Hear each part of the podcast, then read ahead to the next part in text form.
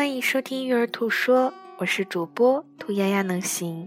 今天为大家带来的是正面管教系列，如何处理孩子的愤怒？有三个步骤。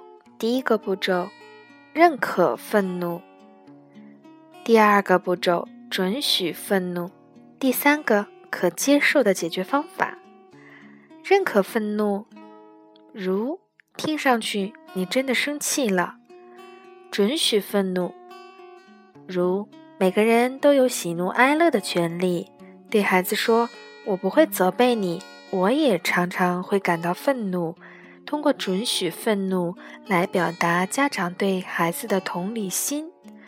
三、可接受的解决方法，比如说对孩子说：“你愿意打打沙袋来发泄一下吗？”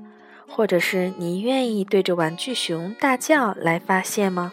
或是说你愿意在客厅里跳一跳来放松呢？许多人并不了解自己的感受，是因为他们小时候不被允许表达自己的感受。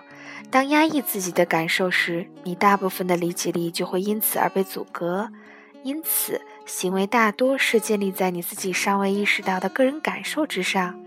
当你认可有尊严和尊重的允许这种感受，并寻求可接受的方式来表达它们的时候，你就会对自己的行为有更多的接纳和控制能力。正是因为这个原因，在我们面临孩子愤怒的时候，我们要通过认可、准许和可接受的解决方法，来和孩子一起处理他们的愤怒。感谢你的收听。